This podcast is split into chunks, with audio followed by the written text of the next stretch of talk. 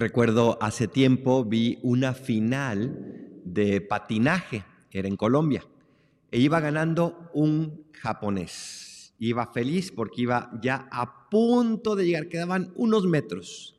Y se le ocurre voltear para ver quién venía atrás y en eso pierde un poquito de la inercia que llevaba y ¡fum! se adelanta otro.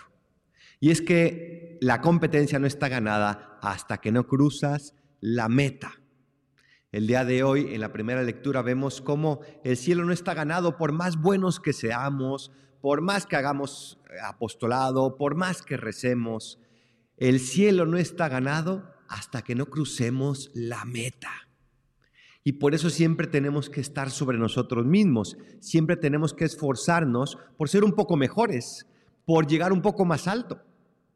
Esto no es para angustiarnos, es porque cada vez podemos crecer más, pero también cada vez podemos caer.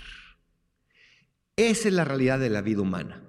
No es lo que ya hayas hecho, sino lo que eres ahora, que obviamente lo que has hecho te ha hecho llegar a ser lo que eres ahora.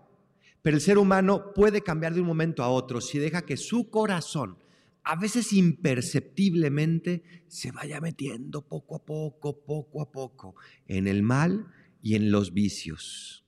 Por eso tenemos que estar muy atentos. La iglesia en esta sabiduría cada año nos regala este periodo de cuaresma para volver a nuestro interior, para pensar de qué tenemos que purificarnos, para volver a poner frente a Dios nuestro corazón y decirle, queremos que sea solo tuyo ¿Qué se ha ido metiendo en ti durante este año?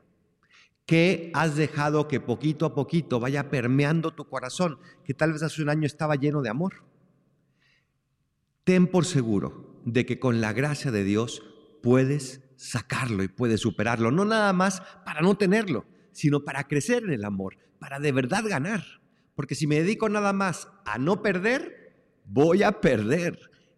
Lo hermoso de una competencia es poner todo para ganar. Puede parecer lo mismo, pero no lo es. Querer no perder es simplemente estar viendo a ver contra quién voy a ir.